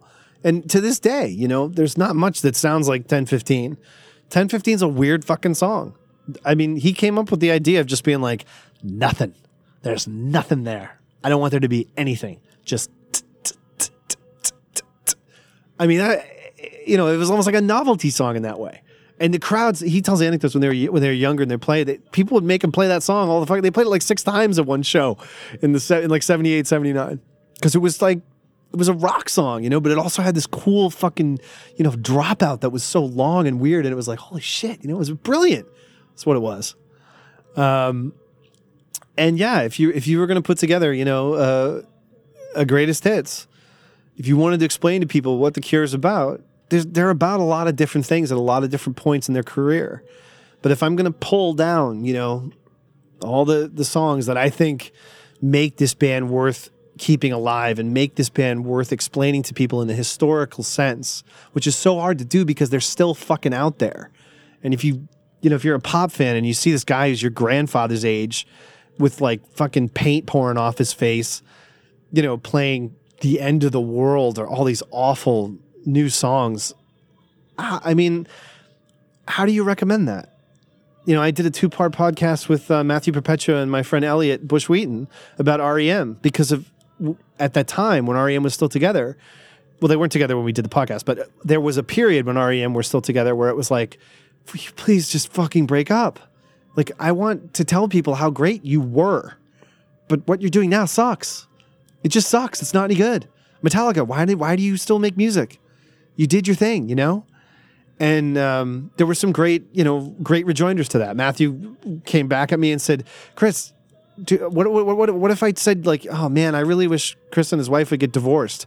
They were so much more fun and they were so much more attractive when they were younger. And he's right. You can't begrudge an artist. And like I said before about The Cure being an economy unto itself, it's just going to keep going. But I'm kind of fighting that in a way here. And I've always kind of fought that to say, this is a band that's really majorly important. But because they're so successful and so famous, and Robert Smith's image is so just ingrained in popular culture as like that stamp, you know, that like one-liner, Morrissey, you know, Robert Smith, you know, the comic book aspect of him. It's just made it really hard for people who are like obsessive music fans, music critics, music historians to keep this band's context, you know, correct and keep it going and keep it part of the thread of what we talk about. And there's other bands, you know, I just saw, looking at my wall of CDs here, there's other bands that have spectacular discographies that literally do not exist without music critics telling you that they did. You are never going to hear about the Matt Johnson unless a music critic tells you about it. Nothing about the way music works and the celebration of pop music works in favor of that band. And there's dozens and dozens of bands like this that you're just never going to hear about, but you're going to hear about The Cure for fucking ever. It'll never stop. And all the, you know, dorks that were my age in college who first heard about decent music from fucking Pavement won't shut up about Pavement, who had 2 good records. You know, they won't shut up about fucking Radiohead. They're going to beat you over the head with all these bands. that were the bands that turned them on. And that's sort of what I'm doing with The Cure, to be honest. But I'm doing it because nobody else is doing it from a perspective of like, this is historically important music. It's not all of it. No. And a lot of it is like, this is a band that is the cult of the band. You know what I mean? Like you have this huge ingrained audience that has all this, you know, minutia that they've absorbed and that they obsessively, you know, trade back and forth with each other, the bootlegging and, you know, all the little things, this performance of this. The Cure has that. I mean, they almost have that more than any other band. It's their fan base is about as crazed as it gets. You're talking Grateful Dead. You're talking Pink Floyd. And I guess what I'm saying is I get all that, and I've been that, and I've seen that, but there's worth here for everyone else too. You know, there's worth for people who just want to understand the thread of where their favorite music came from, you know? Like I'm a Pixies fan. I love Sunny Day Real Estate. I'm getting into emo. I'm reading Ian Cohen, baby. You know, I mean, if you grew up listening to fucking Fall Out Boy and, you know, I don't know what was on the radio, early 2000s, mid 2000s, fucking Phoenix TX or whatever, you know, even the late 90s, early 2000s, you know, if you're a Blink-182 kid and you're like 9, 10 years old and you're hearing that, that's your first, you know, thing. That's your first glimpse of all of this. I still think Blink-182 were great. They had some fucking great songs, man. Great singles band. And even they, you know, they even had some decent album songs. Like what was that? Pathetic was great on Dude Ranch. Like those guys were fun as shit, you know? And they were fucking crazy fast and in many cases tight as shit and whatever. Great. It's the first thing they did when they got a bunch of money and fame. They got Robert Smith to sing on their record. Should fucking tell you something. This guy and this band inspired almost everything you like. Almost all the music that people my age have been telling you for the last 10 years is important owes something to The Cure, even Pavement. And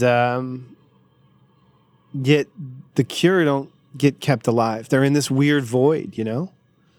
And that shit pisses me off. Appropriately, Give Me It is now playing, which is about the most pissed off, insane thing Robert Smith ever recorded. Maybe Banana Fishbones is an argument there, but this is when he was really fucked up. This is when he's just, all of The Top is self-loathing. It's just nonstop self-loathing. You know, looking in the mirror, I hate myself. I'm a fucking piece of shit. I'm a drug-abusing fucking craphead. I don't know. But I'm surprised they still play this. I was surprised they were still playing it in '86. God, 2 years after it was recorded. I mean, Shiver and Shake was kind of on Kiss Me, Kiss Me, Kiss Me. It was like a redux of this, you know, thrash like impulse. It's fucking crazy. And since Andy Anderson was playing on The Top and playing on those the concert, like I said, and the Top tour, he was so fucking good at this stuff. Like Andy Anderson in any kind of aggressive 4/4 rock song. Just slaughtered. He was just fucking unbelievable. Boris is okay with it, but it's not really his thing. Boris is like a mid-tempo guy, and then he ended up flourishing with Wish, with like End, if you listen to that one, and even From the Edge of the Deep Green Sea and like High. He ended up like being perfect for that whole like sort of pseudo shoegaze post-baggy thing. And I talked in the Simon Reynolds podcast about Never Enough as being, you know, like I am a child of Bowie and Hendrix. Like that was what informed my entire like adoration of rock. Like that's what made me want to play rock music, you know? And Never Enough is totally that. The problem with Never Enough is what's getting left to history is the bullshit single mix. Fuck that noise.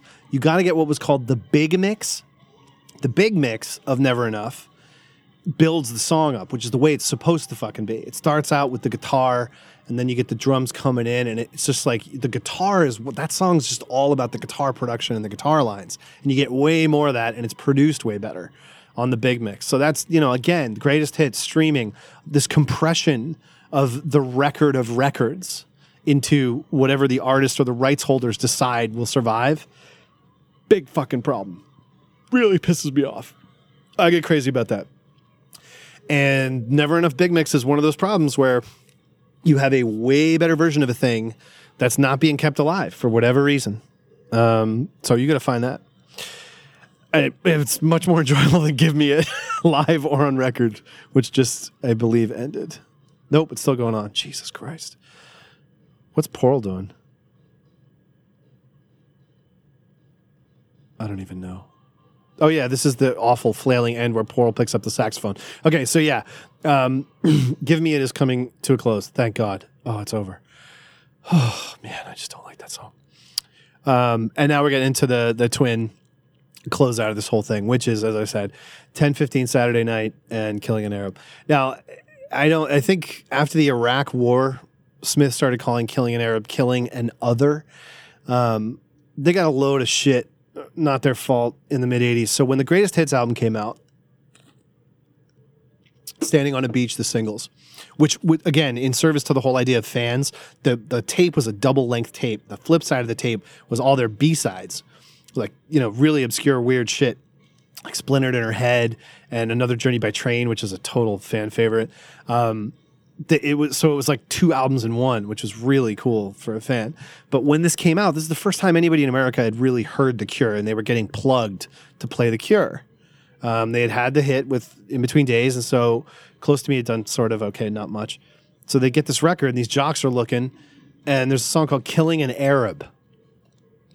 So there's a hostage crisis in the Mideast somewhere. You'd had the Beirut barracks bombing. I've said before, my cousin was killed in that, Tommy, Julian. And so there's, when has there not been, redneck anti-Arab sentiment, anti-Middle East sentiment in America? We've been doing this shit for a long time.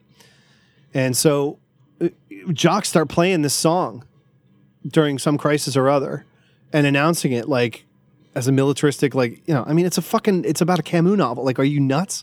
Yeah. Those guys have totally read that. They've read The Stranger.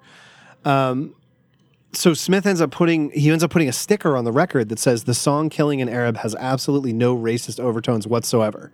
My copy still has that sticker on it. It just kept getting away from him, and he kept hearing it happen, and it made him fucking crazy. So he just said, forget it. Every time we play this now, I'm going to sing it as Killing an Other, because it's just not worth it. It's just pop music, It's not worth the mistranslation to me anymore. For a fucking stupid little dinky, Arabic pastiche song I wrote off a melody I learned in guitar class when I was fucking 17. And I think he made the right call. I never liked the song that much anyway. The flip side, I guess it was technically a double A side. 10:15 is a way better song. Way more like representative of what The Cure were when they started, when they were, three imaginary boys. Ugh, I can't end it there. I got another 5 minutes. That was so good. Shit. But what do I end on? What's something I can end on? I don't know. They're just a really good band. They're a really good band.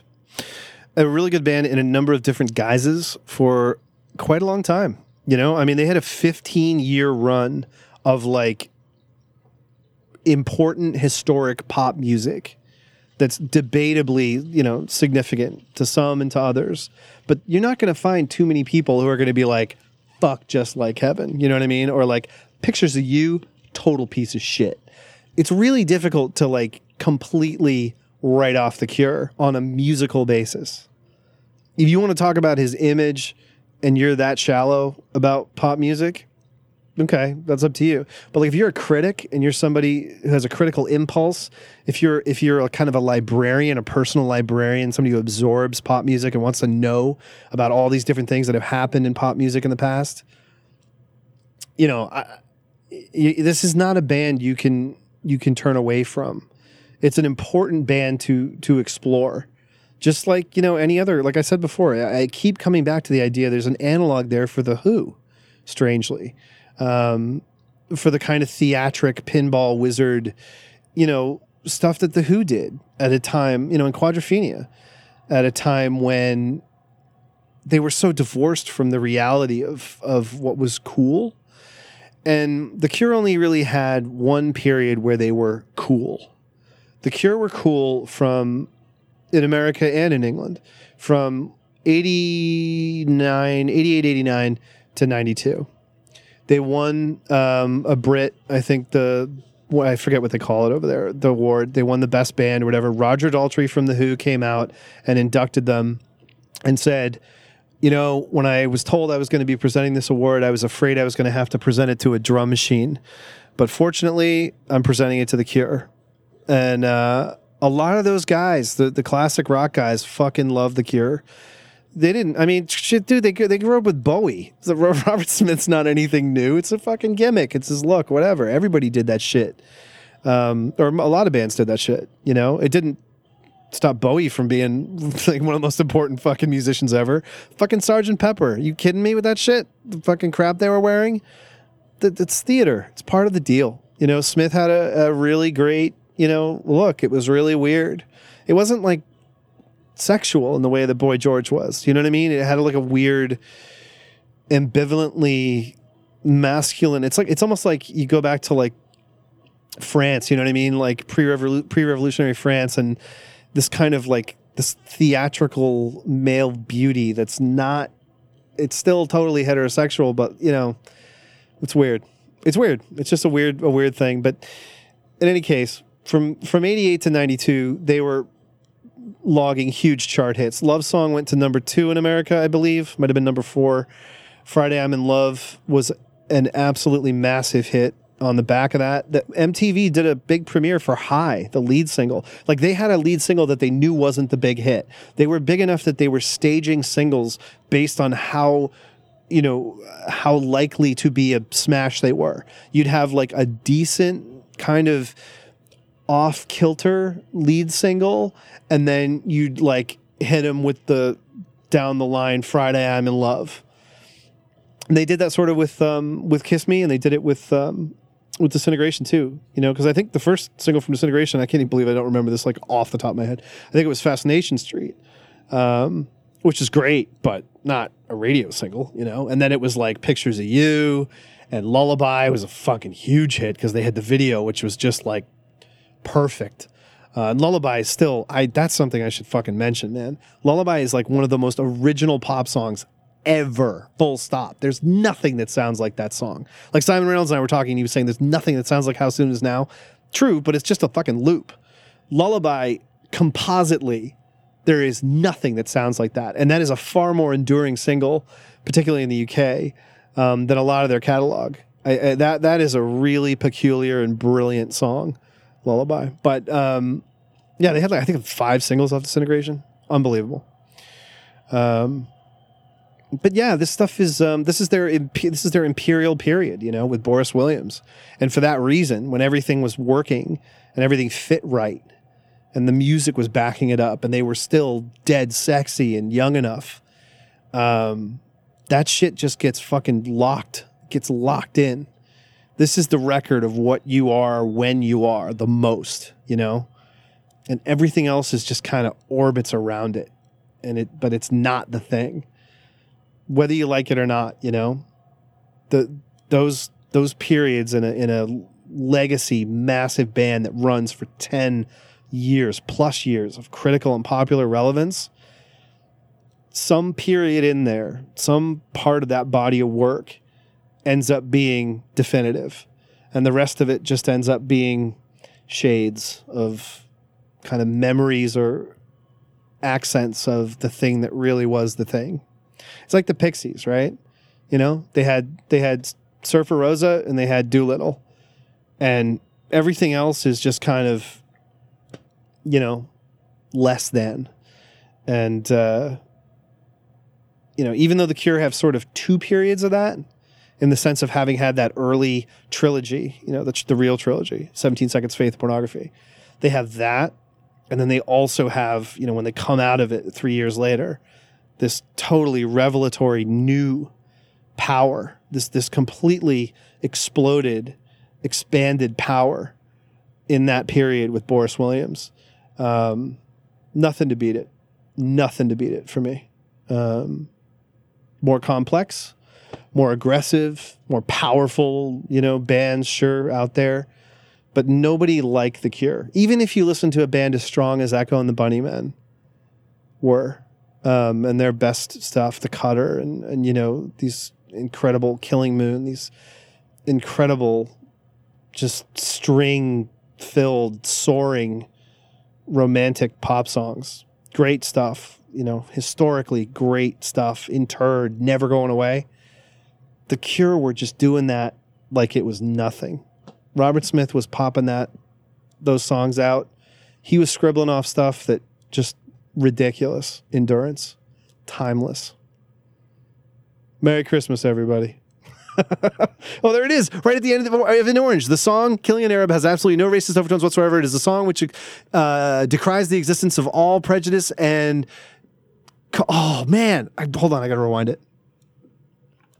I'm rewinding a VHS tape. The song Killing an Arab... The song Killing an Arab has absolutely no racist overtones whatsoever. It is a song which decries the existence of all prejudice and consequent violence. The Cure condemn its use in furthering anti-Arab feeling! Exclamation point. That's my boys.